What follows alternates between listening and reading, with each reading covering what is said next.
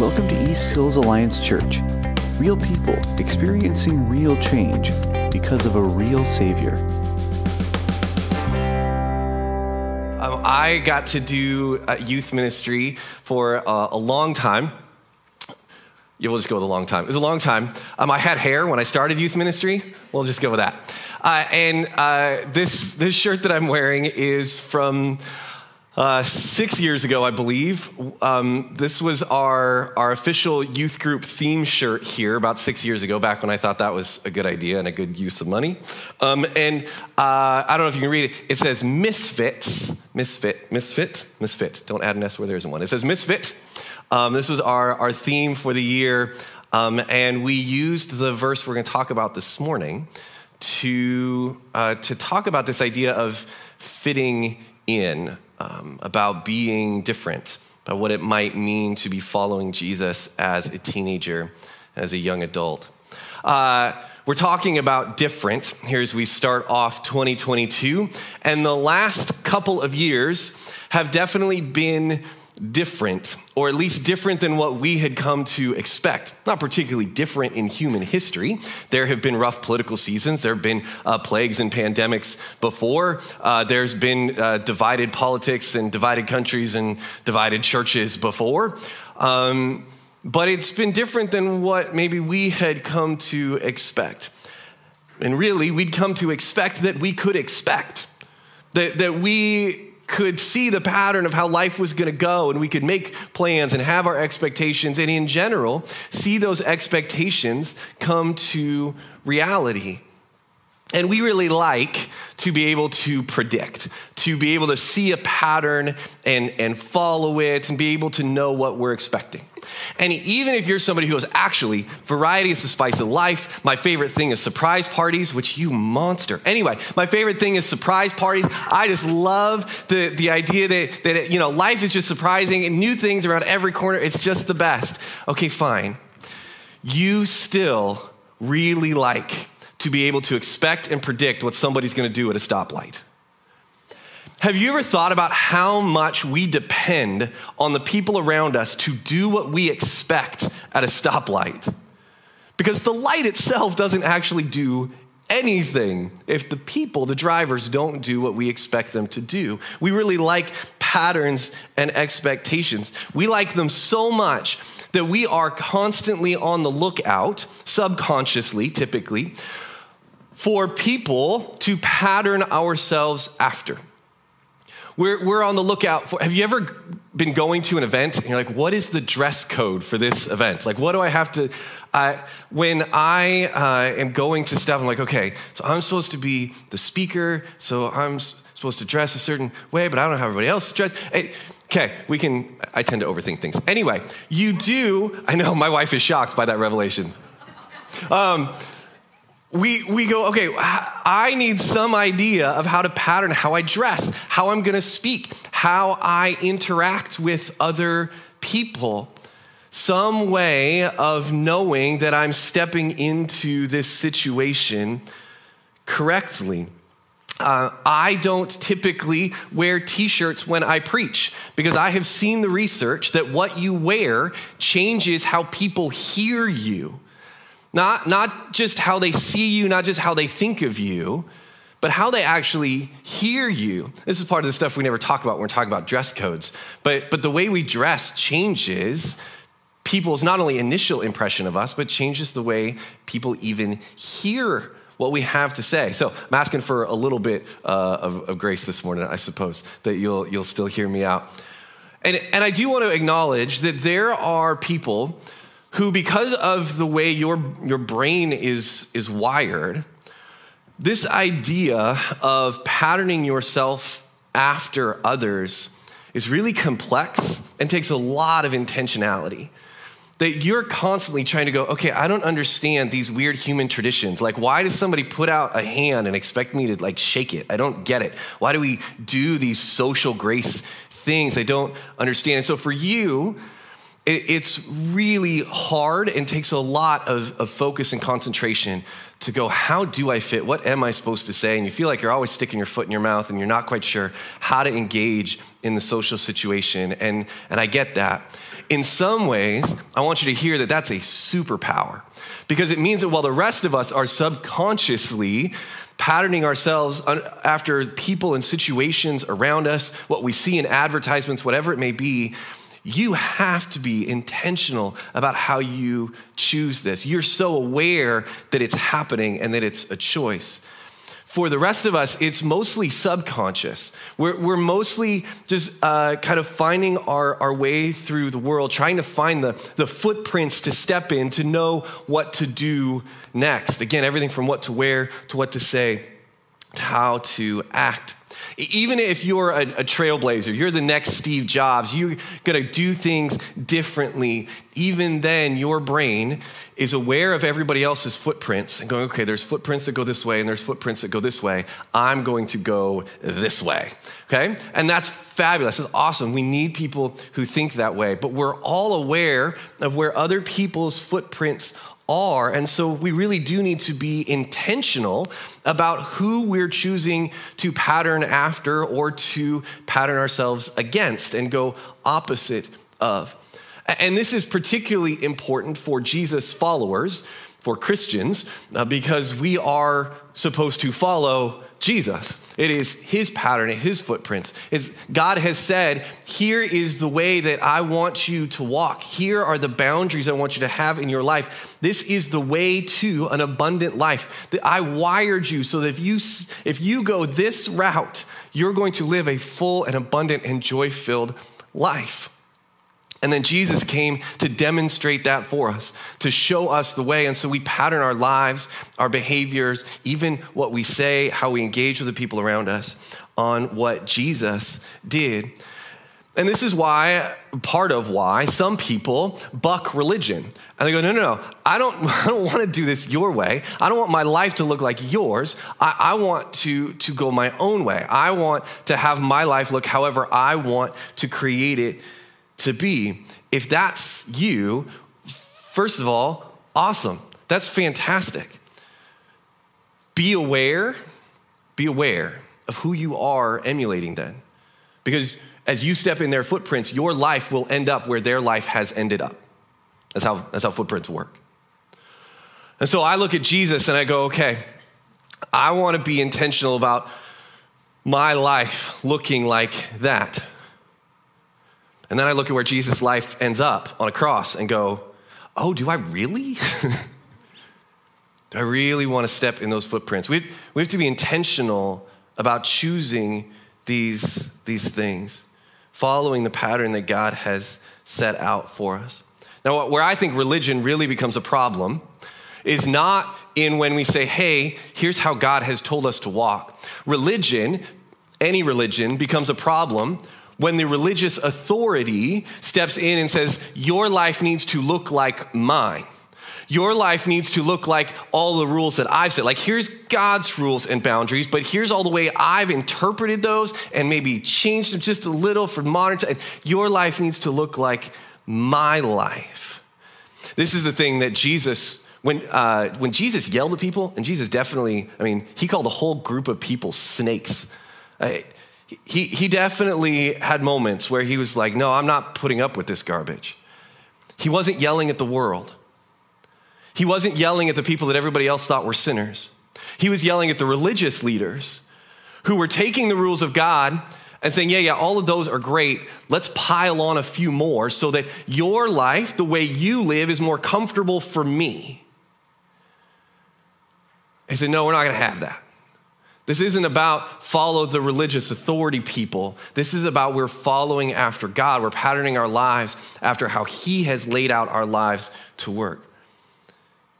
Uh, missionaries, fast forward uh, nearly two millennia, missionaries discovered in the 20th century that they were taking the gospel to all of these foreign nations out of the US and out of Europe. They're, they're going in the classic sort of to a hut in Africa or Indonesia or wherever, taking the gospel. And what they discovered is that they weren't just bringing the gospel, they were bringing Western culture. And at first they were like, great, we're civilizing them. And eventually they went, actually, all we're supposed to be bringing is the gospel. And they adjusted how they were taking the gospel so that it, it was allowing people in their culture and in the way that they lived to follow Jesus, to pattern their lives after God, not pattern their lives after Western civilization. This is what the culture is yelling at religion for today. I don't want my life to look like yours. Very few people, very few people who have rejected Jesus have actually rejected Jesus. They've rejected what they understand religion to be. They've rejected the church. They've rejected people saying, well, but you need to look like this and act like this and vote like this if you're going to belong to this God. Taking all of this stuff that God has said, building extra on top of it, and saying, your life needs to look like mine. We need to be very careful about who we are patterning our lives after. And this has been a problem forever. And so the Apostle Paul, in the days, years right after, in the grand scheme of history, right after Jesus' life and death and resurrection, wrote these words to the Roman church. And, and this is uh, the theme verse that we had this misfit year. Romans 12, 2. He writes to them, Don't copy the behavior and customs of this world, but let God transform you into a new person by changing the way you think. Then you will learn to know God's will for you, which is good and pleasing and perfect. Wouldn't that be awesome to know God's will? We mean, when we say God's will, I think we need to define it a little bit. Because this is uh, one of the things that we would we talk a lot about with uh, youth and young adults. I know when I was in high school, I don't remember anybody telling me this. I just understood this to be the culture I was growing up in. That I, as a teenager, as a high schooler, needed to learn God's will for my life. And what we meant by learn God's will for your life was learn who God wants you to marry, what job He wants you to get, and where He wants you to go to college. Maybe in that order. And it was about learn the choices that God has laid out for you that you have to make. That was God's will. And we put all this pressure on uh, 16, 17, 18 year olds to figure out what God wants them to do with the rest of their life. Now, how many of us, some decades on, go, who I thought I was going to be at 18 and who I am today? These are different people. We put a lot of pressure on, uh, I, I, mean, I've, I've thought for a lot of years doing youth ministry, we, we talk about uh, peer pressure and, and the pressure that, that teenagers put on each other. As I've gotten older, I think I've realized more and more the amount of pressure we put on 18 to 22, 18 to 25 year olds to say, okay, well, now you're an adult whenever we define that that happens, they turn 18, they graduate college, whatever it is. You're now an adult. So now your life, whatever it has looked like, it now needs to look like this. This is how we define adulthood. And you now need to conform to this pattern and this way of living. Unfortunately, that pattern appears to be different depending on which parent you talk to. We face this pressure to, to uh, become some behavioral expectation, some pattern of how we live our lives to fit into what we know the will of God to be. And we think, man, if we could just know, and this is how I, I felt like I was, I was raised, if we could just know the will of God, if we could just know the right answers to, to who, when, and what, where you're going to college, if we, if we just know all those right answers, that would fix everything. Because if I could know the will of God, then I could know the future, I could step into that future, and I would be the super Christian I'm supposed to be because I would know all of this stuff. We are living in a day and age uh, strongly influenced by the Enlightenment period that's now hundreds of years ago. Where essentially we decided as a culture that we had subdued nature we had reached the peak of humanity in some way, that we had subdued nature, and now it was human nature that we had to get under control. And if we could just know all the right stuff, and if we could teach all the right stuff, and if everybody would just know all the right things, the more we learn, the better off we are. If we just know everything, then we can elevate human nature, and then we will really be at the peak of humanity. And this has absolutely showed up in the church. If we just know all the right answers, if I can memorize the right Bible verses, if I can know all the right theology, if I can know the will of God, I will know enough and I will be that super Christian. I'll, I'll, I'll mentally have reached this point where I understand that knowledge is the ultimate power and I have it. And now I can follow God with all of this power of knowledge that I have. And yet I know people, or maybe better said, know of people who have way more of the Bible memorized than I do, who know the church history and the theology of the church way better than I do. And it's just facts to know. In fact, there are some people who know all those things just so they can try to tear apart faith and tear apart the legacy of Jesus and tear apart the church. It hasn't changed their life. They don't see it as anything true or transformational. It's just things they can quote. Memorization and knowledge are really good things. They really are. They're just not an end unto themselves. Now, some people then have looked at that and gone, okay, having all the knowledge and all the wisdom, wisdom, which we just mean knowing a lot of facts, having all of these facts memorized isn't doing us enough good.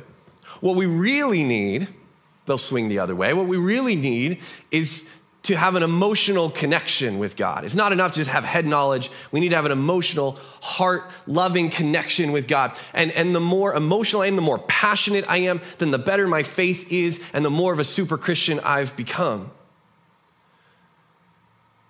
And we swing the other direction. And again, like knowledge, passion and emotion are really good things, but they are not an end unto themselves. Emotions and feelings are not the goal. Look at 12:2 again.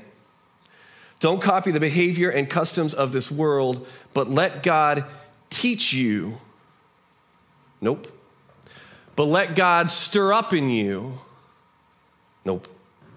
But let God transform you God is more focused on formation than on facts and feelings.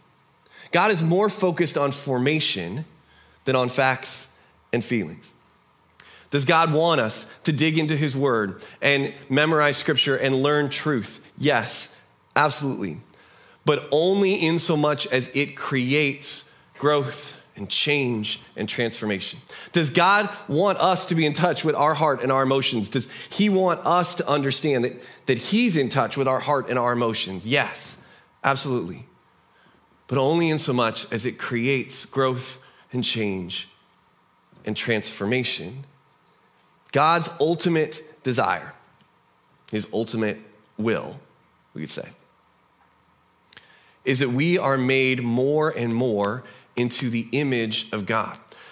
That we better reflect His image, His character into the world around us, and that through our growth and transformation, the world around us would grow and be transformed and uh, enter into this relationship with God. God's ultimate desire is that we are transformed to be more holy, more gracious, more loving, more whole, more at peace. If God just wanted a whole bunch of people who knew all the right answers, he would just make robots that know all the right answers. We could just be computers that can spit out facts. But God has always been more interested in relationship than in right answers. Always. And yes, God wants that relationship with us to have an emotional connection to it to involve feelings and emotions. But God has always been more interested in how we're being formed than in how we feel. God has always been more interested in how we're being formed than how we feel. And because the focus is on building relationships, God is not going to force anything. We have a God who is always forming, but never forcing. Always forming, but never forcing. Which maybe should make us reflect on our own character and our own interactions with each other and the world. God is always forming, never forcing, because his objective, his goal for us is that we would enter into this loving relationship with us or with him. He desperately wants you and I to grow in our maturity, in our wholeness, to better reflect his character into the world. But more than that, he desperately wants you and me and the world around us to understand that he is love.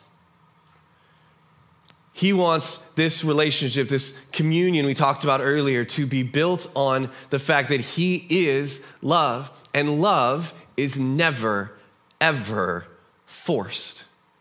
Can't be, or it's not love.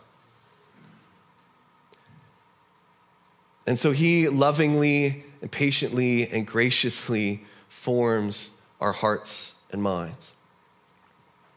So let's talk about how he does that. How does God go about forming us? If he won't simply overpower us and force it, how does God choose to go about forming us?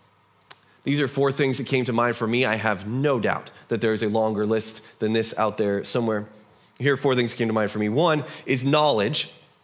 Uh, and I'll confess that I picked this one in part because I don't want to be misunderstood and that, that knowledge is somehow bad, that, that uh, we just need to reject learning, uh, partly because I do want my kids to go to school tomorrow. Not tomorrow, Tuesday. Tomorrow's a day off. Whatever. You know what I mean? Uh, G- here, Jesus said this.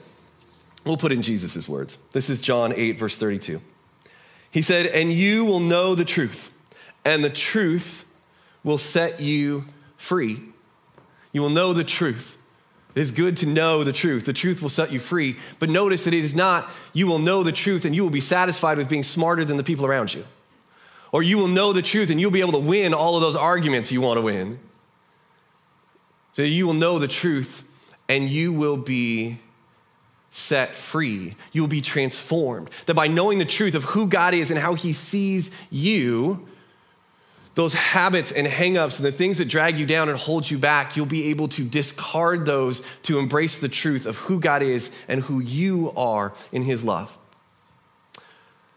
Uh, one of the guys, uh, Sky or Jesse, I uh, sorry guys, I don't remember which one, uh, said this as we were talking through this scripture. They said transformation of the mind includes seeing the world clearly seeing the narratives we're given and recognizing what God is doing. In other words, having our minds transformed is part of that, at least, is recognizing what is true and what isn't, and seeing what God might be up to in the world around us, paying attention to what the will and the work of God is. And I, I think the right word for that is mindset. It's mindset. That God transforms our hearts and minds and character by seeing how we, by changing, by transforming how we see the world. Well, we talked a little bit this fall about having a missionary mindset, uh, about seeing the world in the same way that our friends in Bosnia Herzegovina see the world around them, that they're showing up to their everyday jobs, not just to earn a paycheck, not to stand out as the super Christian in the group, but to engage with the people around them, to build relationship with them so that they can earn the right to tell them, earn the opportunity to tell them about a relationship with Jesus, about God's love for them. Essentially, they're on the lookout for opportunities to form a relationship. Not to force anything, to form a relationship with the people around them so that they can invite them into a formed relationship and a forming relationship with Jesus. Mindset includes seeing the blessings in the hard circumstances. We, we call that gratitude. Seeing that God is good even when my circumstances are not. learning to see that I am not the center of the universe. And even though I live in the most powerful country in the world, that does not make us the center of the universe. There's more going on in the world around us. Learning to see that some of the hard circumstances we come into can be some of the best things for us. Many of us have experiences that we would look back on and go, I don't ever want to do that again. But I'm glad it happened. Or maybe more accurately, I don't ever want to go through that again, but I'm glad God did something good out of it. Don't even have to be glad it happened, just recognizing I'm, I'm glad God, I'm grateful, I have gratitude that God did something good out of it. Because one of the things that God uses to form us is hardship. It is the hard things in life that we go through. In that same letter to the Roman church, Paul writes this in Romans chapter 5. He says, We can rejoice too when we run into problems and trials, for we know that they help us develop endurance. And endurance develops strength of character, and character strengthens our confident hope of salvation. Do you hear the transformation words in there? That as we go through hard things, we are transformed in our endurance, in our character, in our hope if you believe that God's goal in your life should be to make you more comfortable, confident, and carefree, you are going to miss the will of God for your life. You just will. If you think the goal of following Jesus is to have God take away all of the problems in your life so that you're more comfortable, to make all those people around you change so that life works better for you, so that you don't have anything that might cause you frustration anymore.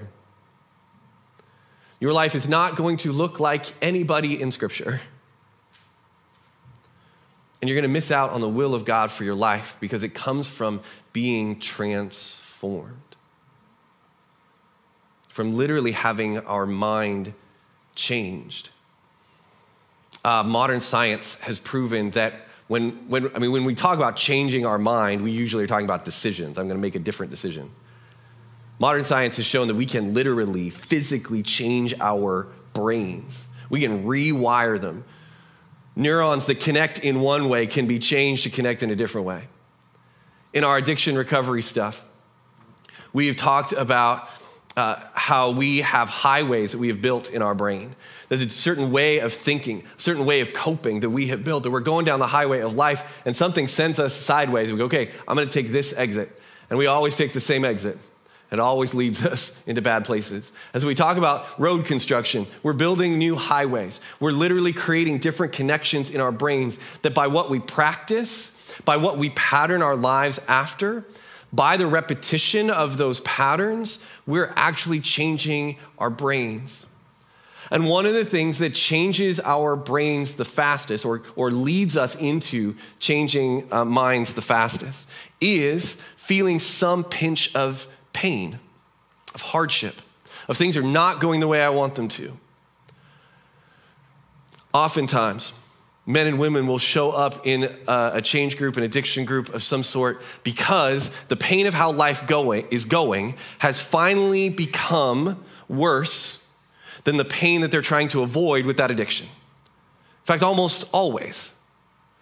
If they're showing up, it's because the pain that their addiction is causing has become worse than the pain they're trying to avoid.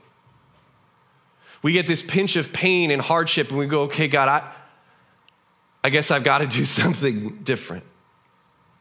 Hardship is one of the ways God changes our minds. Jesus promised, He promised that we would have trouble in this world. We will. He never promised to take it away. What He did promise, even more importantly, is He promised that He will be with us always in all of those mountaintop experiences, in all of those valleys of the shadow of death, Jesus says, I'm, I'm with you. And I will walk through those joys and those hardships with you. Because one of the primary ways, if not the primary way, that we are transformed by God is through relationship. It's through relationship. And we're formed, transformed by every relationship that we are in. Especially the longer you're with someone, the more they shape who you are. They shape your perspective. They shape uh, your habits or your mannerisms. They shape even the way you talk. You spend enough time around people with a certain accent, and sure enough, that accent becomes part of how you speak. We're transformed by the people around us.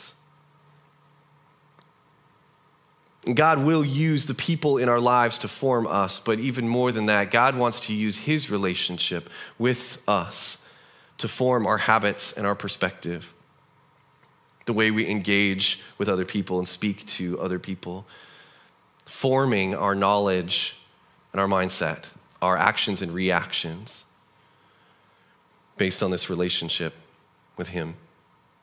So He enters into relationship with us. He walks with us, setting the stage for our growth. And when we run into these opportunities to be transformed by the truth, by hardship, by whatever it may be, we have the opportunity to choose to be formed into bitterness and anger, resentment, or to be formed into the grace and the goodness, into character and endurance and hope.